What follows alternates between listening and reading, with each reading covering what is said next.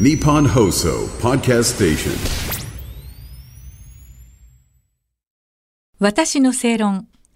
この番組は毎回様々なジャンルのスペシャリストをお招きして日本の今について考えていきます。こんばんは。アナウンサーの吉崎のり子です。今夜のお客様は軍事ジャーナリストの黒井文太郎さんです。こんばんは。よろしくお願いいたします。お願いします。月刊正論の12月号では中東情勢インテリジェンス最強軍団の油断という記事を寄稿されています。私の正論今年の放送は、今夜が最後となります。この回で終了ということなんですが、今年2023年に関しては、イスラム武装勢力ハマスの軍事部門がイスラエルを奇襲したニュースが国際社会に衝撃を与えました。そして来年は1月に台湾の総統選挙、3月にはロシアの大統領選挙、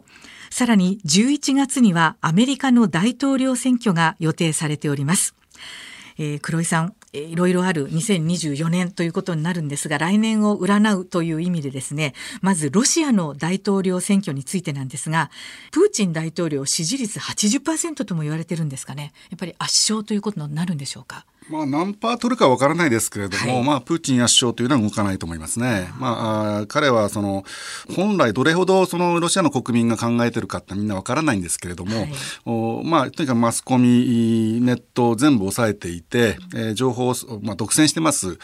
で、ロシアの中でもですね、今、法律がいろいろ変わってきてて、えーいわゆるそのプーチン政権に反対のことを書いたり言ったりすると捕まっちゃうというような法律まであるんですね。えーですからあー反プーチン的なことを表明するというのはまあできない状況ということですね。で、おそらくその立候補者もまあ何人か出てきて、まあ一番その対立候補になるのは共産党系のお人間だと思うんですけれども、まあそれはが勝つということはちょっと考えられないですね。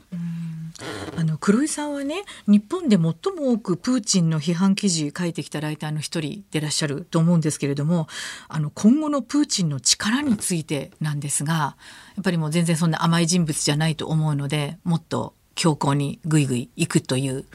ふうに占ってらっしゃいますか？はい。まあ、プーチンが作り上げてきた、まあ、ええ。プーチン王朝みたいな、ええ。もうシステムがあるんで、えーそれが揺らぐという兆候は今のところないですね。えーですから、まあ、例えば経済制裁でロシアがガタガタになったりとかっていうことがあれば、あー何かしらの動きというのが期待できたんですけれども、まあ、実際のところは、あーまあ天然資源からロシア持ってまして、中国、インド、そういったところに売ってますんでね、えーなかなかロシア経済も、おまあ、今のところ崩れるような状況じゃないということであればですね、まあ、プーチン体制ですね、盤石だと思います。ああじゃあ揺るぎがない。はいということになるわけですね。あの先週ねウクライナ情勢についてもあのおそらく悪い意味で信念が強いから簡単には引かないということですのでその情勢も変わりなく続くだろうということですね。来年ですね、えー残念ながらプーチン政権おそらく続くだろうし、えープーチンのウクライナへの侵攻もですね、いろいろ手を変え品を変ええーいろんなことをやってくるというのは、おそらく変わらない可能性が高い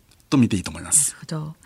えーそして1月には台湾の総統選挙があります、えー台湾有事をめぐる日本の安全保障についてなんですが、えー岸田政権に期待することは黒井さんとしては何だと思いますか？まあ、それはもちろん、その、台湾がどうなろうとですね、えーまあ中国が、まあ、それに乗じて何かしないように、いその、抑止力を作るっていうんですけれども、まあ、中国が軍事増強してますんで、えーまあ、それに対して、まあ、日本ってもともとはですね、自衛隊ってのは国土防衛だけということで作っていたんですけれども、やはりアジアの安全、安定のためには必要だろうということで、まあ、各国協調路線に今なってるんですね。で、米軍であったり、まあ、米軍は同盟国ですけれども、まあ、他にもそういったその、カナダであったり、えーまあ、オーストラリアであったりというところと協力っていうのをどんどん進めてきて、まあ、これをどんどんまたやっていくのが必要。で、えーまあ、必要な、まあ、日本の、おそのミサイルであったり、えーそういった戦力もお今作ってますんで、まあ、それ自体、えーまあ、正常な方向でいいのかなと思うんですけれども、はい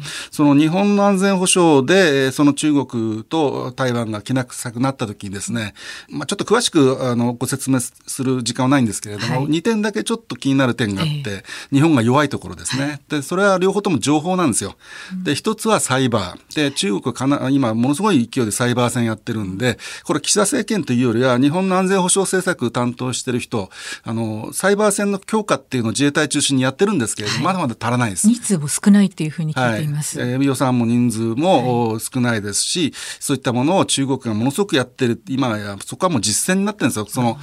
見えないところですけれども、戦い始まってるんで、そこを強化していくのが急務。これ本当に急ぎです。はい、必要ですね。それともう一つ気になるのは、その中国台湾問題でよく出てくるんですけど、認知戦って我々のその軍事業界で新しい概念があって、はい、人々のその、なんて言いますかね、考えを取り合う、そういう戦いがあるんですね。はい、で、そこに、えー、そういったその情報を流して、取るだけじゃなくて流して、人々のその世論を誘導したり。コントロールしてそうですね。それが中国が結構力入れてるんですよ。なので、えー、例えば沖縄の問題もそうなんですけれども、もちろん沖縄の人たちが自分たちの安全保障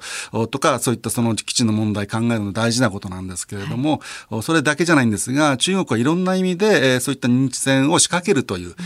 そのことが長けていて、しかもそれ、ヨーロッパなんかはその、どちらかというと、対ロシアでものすごいそのヨーロッパの中で、えー、ある程度そういうものに対するその防衛というものが、真剣に話し合われてるんですけれども。訓練もされてる、ね、はい。えー、もう今、今や一番大事なのはそこだろうっていうぐらい防衛問題のトピックなんですけれども、えー、まあそこも日本もやはり考えるべきかなというふうに思います。うん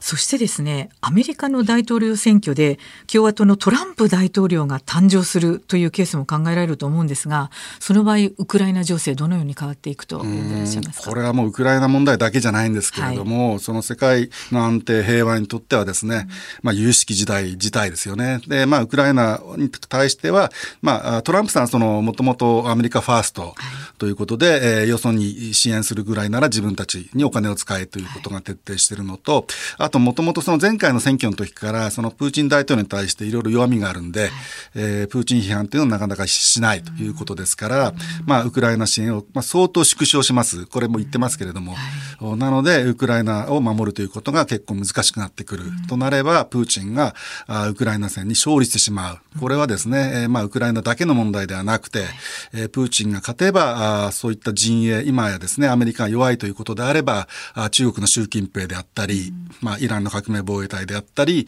あるいは北朝鮮の金正恩であったり、みんながあそういった勢いづくわけですね。ですから、その日本も対岸の火事ではないということで、やはりトランプ政権誕生というのは非常に、ちょっとその安全保障面では困った事態。になると思います、うん、なるほどそうするとね改めて来年のことを考えますと非常に気の許せない一年になるっていう感じですかね。はい。今の状況、特にですね、そのまあ、プーチンが負けないっていうのもそうなんですけれども、はい、生き残っちゃうわけですね。あの、最初はもう持たないかなっていうふうな、あそこまでやればという、まあ、見方が多かったんですけれども、どうやら持つ。で、中国も習近平が、まあ、それなりの力を持って、まあ、どんどんそういったその独裁色を強めていく、まあ、台湾に対しても恫喝的な言動を繰り広げるわけですね。で、それに乗っかって、金正恩も、まあ、今、プーチンと会談したりして、えー、核戦力を強化している。で、今度新しく、まあ、新しくもないんですけれども、大きな世界的なニュースになったのは、まあ、イランが今回ガザの問題に乗じてですね、イランが主導権を握ろうとしてるわけですね。そういったその今までその自由とか、あの、民主主義であるとか、人権擁護であるとかっていうものに挑戦するようなグループの勢力が今上がってる状況なんですね。だから、力を増してる、ね、そういうことですね。ですから、まあ、それをなんとか止めたいのがアメリカを中心とする西側なんですけれども、まあ、アメリカが今回ガザの問題で、えー、そういったその人道問題で、えー、なかなか主導できない状況に陥そういうことです。ね、はい。はい、ですから、まあ、非常にそのよろしくない、えー、状況に今向かっている。ちょっと残念って言えば残念なんですけれども、はい。ちょっと来年は、まあ、目も離せませんし、なんか気分の重くなるニュースが多いかもしれないですね。そうですね。ですから、我々がまだ知らないところでも、はい、えー、ちょっとその、ナゴロのカラバフっていうそのアルメニアの問題もあるんですが、うん、何かしら、あの、国際社会に怒られそうだけども、無理を通したいってや、あの、連中がですね、はい、今いろんなことやるチャンスなんですよね。力で何かやっちゃってもですね、国際社会から怒られないっていう状況が生まれちゃってるんで、えー、そういった小さなあの弾圧、人権抑圧、侵略もあるかもしれないですし、そういったトラブル、紛争がですね、あの来年増えると思います。